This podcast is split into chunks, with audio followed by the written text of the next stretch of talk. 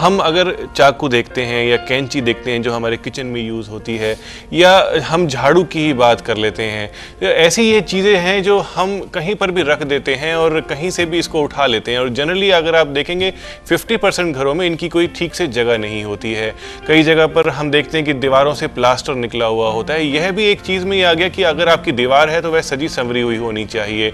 और आपके अगर फ़ोटो फ्रेम्स हैं तो वह कहीं से टूटा हुआ है या कोई घड़ी है तो वह बंद पड़ी हुई है या कहीं ना कहीं से उसका पेंडुलम काम नहीं कर रहा है, कोई सुई हल्की सी टेढ़ी हुई पड़ी है या टूटी हुई है तो यह सब चीज़ें जो हैं मायने रखती हैं। अगर आप अपनी पर्सनैलिटी पर देखें और कोई फटा हुआ कपड़ा या कोई कपड़ा आप उल्टा पहन लें तो वो कैसे लगेगा आपके ऊपर? वह बिल्कुल गलत लगेगा। इसी प्रकार घर जो है, इन्हीं चीज़ों से सजाया और संवारा जाता है, इन्हीं चीज़ों से उसके अंदर निखार आता है। तो इनको डिस्कस करना और इनके बारे में बात करना बहुत ज़रूरी है।